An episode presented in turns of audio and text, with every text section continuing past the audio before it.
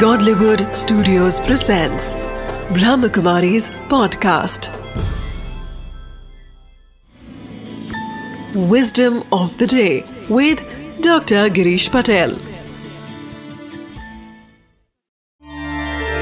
नमस्कार ओम शांति सिर्फ़ जानना ही पर्याप्त नहीं है हमें उसको जीवन में अपनाना पड़ेगा तब ही शक्ति आएगी।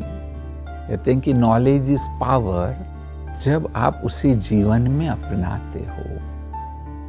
और विलिंगनेस या तो इच्छा ही पर्याप्त नहीं है, हमें प्रैक्टिकल में करना पड़ेगा। कई लोग चाहते हैं कि मेरे में बहुत इच्छा है, मैं यह करूँ, ऐसा करूँ, मैं इतना करना चाहता हूँ। मुझे चांस मिल गया तो मैं कैसे, क्या कर दूँगा? परंतु वह व्यक्ति कुछ भी नहीं करता है।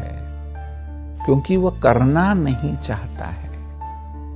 या तो उसमें वह स्ट्रेंथ नहीं है। अंदर से वह तैयार नहीं है कि उसे वह प्रैक्टिकली करे। तो बस यह लक्ष्य रखिए कि मुझे उसे प्रैक्टिकली करना है। तो नॉलेज आवश्यक नहीं है, उसे अपनाना है। विलिंगनेस सिर्फ़ पर्याप्त नहीं है। मुझे उसे प्रैक्टिकल में रखना जरूरी है Wisdom of the day Knowledge and willingness to do a task is not enough for achieving success.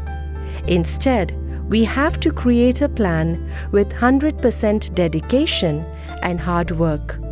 Only then we can achieve the goals.